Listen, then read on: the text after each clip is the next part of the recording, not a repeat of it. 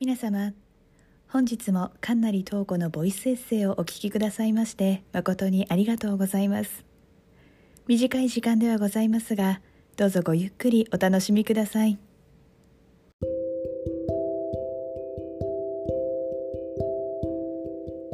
皆さんこんばんは。神成東子です。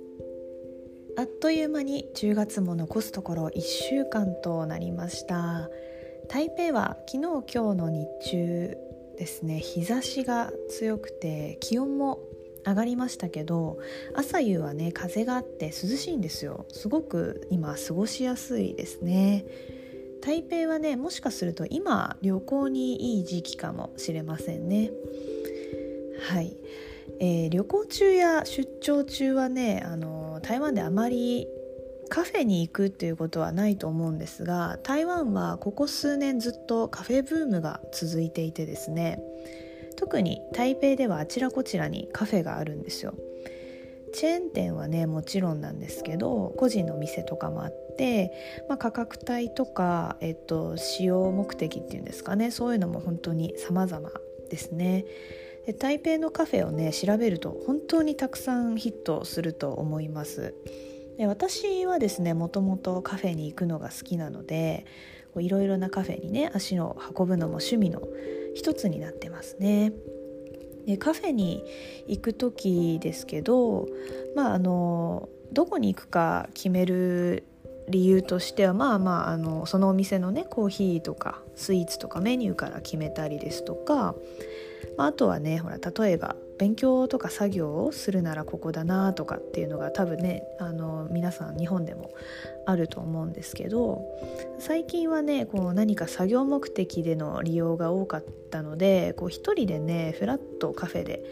何もせずにぼーっとするみたいなことはあまりないんですがあの以前ねとあるカフェに入ってなんかこうねぼーっとね周りのこととかを見ながらまったりしたことがありまして なんかねそこでなんだろうインプットしたものをなんとなくこうメモしていったっていうことがあってその時のねメモをちょっと思い出してというか今日ちょっとねあ今日今日っていうかあの今回ねあの文章にしてみたんですよ。でそれをね今回のエピソードとして紹介したいなと思っています。なかなかね普段忙しい日々でぼーっとするっていう機会もないと思うんですがまあ、ちょっと今日のエピソードもねぼーっとしながら聞いて少しの時間皆さんの休憩タイムにしてもらえたらななんて思っています。はい。それでは早速お聞きください。とあるカフェで窓際に座る向こうのマンションの窓の外に敷き詰められた花。手入れというほどきれいにされてはおらず自由に咲くことを許されたそれらは生き生きと咲き誇っているように見える。風に揺れながら。多いとも少ないとも言えないそこそこの交通量の道がこちらとあちらの間に一本あってふと目線を右に向けると立ち並ぶマンションの切れ目からほんの少しだけ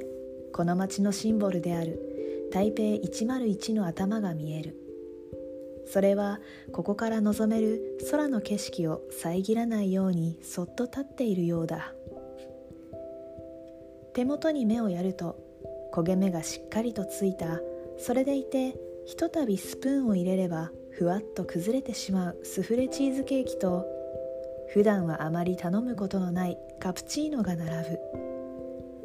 植物性ミルクのオータリーを使ったそれは甘くなくケーキと合わせるにはちょうどよかった。後ろを振り返ってみればレジカウンターの上のロフト部分にも客席があって薄暗いが全体としては天井が高く開放的な店内。ロフトに向かう階段の壁側にはコーヒーが並ぶ棚が備わっている。木の温かみと適度な照明によりとても落ち着いた内観である。雰囲気は勉強するのにもってこいな店だが実際は常に人が絶えず楽しげに飛び交う話し声も途切れることはないので一人でこの空間を独占するにはなんとなく後ろめたさを感じてしまう。そんな店であまり時間をかけずにこんな文章を綴っている時間がなんだかものすごく贅沢なことに思えた。腕に入れ墨の入ったいかつそうな店員の接客は硬すぎず柔らかすぎず何とも言えないが実にちょうどいい。気取ってもいないしかしこまりすぎてもいない感じはこの店の雰囲気を楽しむ上で最も重要なことかもしれない。隣でパソコンを叩く音。締め切ったつもりでもふわっと開いてしまう入り口のドア。そして目の前には道に沿って規則正しく並ぶバイクたち。この空間とともに味わうカプチーノとチーズケーキはとても柔らかな味であった。ふとこの店の雰囲気に自分も溶け込めているのか少し心配になった。もう一度外に目を向けてみる。向かいのマンションに咲く花もこの街のシンボルも先ほどと変わらずこの景色の中にしっかりと溶け込んでいた。ただ手元のカプチーノだけがすっかり適温を過ぎてしまっていた。以上とあるカフェでというエピソードでした。すごくねぼーっとした内容だったかなと思いますけど。皆さん少しは休憩できましたか？普段ね生活してて周りのことをじっくり見るだけで感情とかはね一切使わずにねやるっていうのはなかなかできないと思うんですよ。5分いやーこう1分だけでもね目の前の景色とかをそなんだろうそういうものだけをこうただね事実というか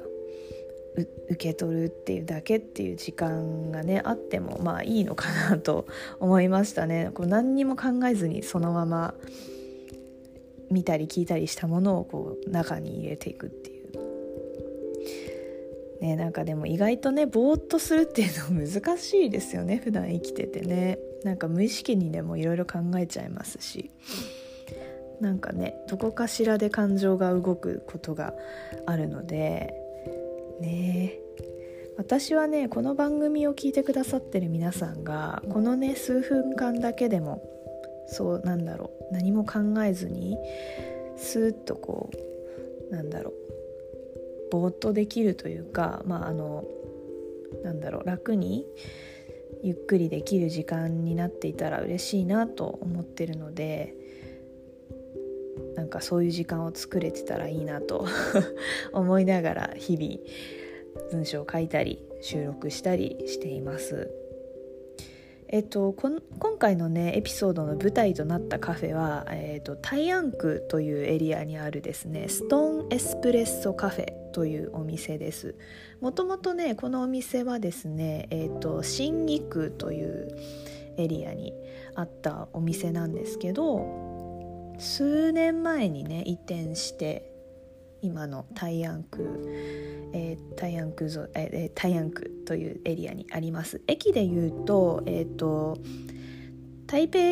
の地下鉄いくつかあるんですけど、えーと、新えっ、ー、となんだっけ。えっ、ー、と すいません、えーと、赤色線ですね。赤色線、えー、と台北101とかに行く。えっ、とあれなんて言うんだっけ。淡水新義線か。淡水新義線の、えーと、新義安和という駅もしくは、えーと、茶色い線文庫線と呼ばれる線ですね。そこの、えー、六丁里という駅から、えー、徒歩でどちらもね10分123分ぐらい歩くかな。そのぐらいの場所にあります。もしね興味のある方がいらっしゃったらちょっと行かれてみてくださいというかあの本当にね雰囲気はいいお店ですしあのもしかしたら時間とか曜日によってはあの空いてたりするかもしれないのでいつもいつも混んでるわけじゃないかもしれないですね。はいというわけで今日は、えー、台北市大安区にあるカフェの紹介じゃないですけどカフェのお話でした。はいえー、このエピソードはノートというサイトでテキストを公開しております。ノートスペースかんなりトーコでブラウザからもお楽しみいただけます。ノートはアルファベットの小文字で NOTE となっております。ご意見やコメントは note、インスタグラムまたはスレッズでもご利用いただけます。インスタグラムとスレッズのアカウント名はともにアットマークトーコ03437アットマークアルファベットの小文字 TOKO 続いて数字の03437となっております。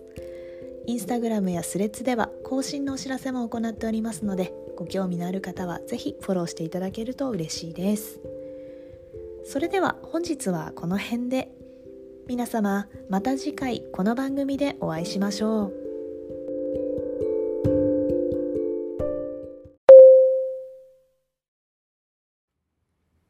皆様本日も神成東子のボイスエッセイをお聞きくださいまして誠にありがとうございました。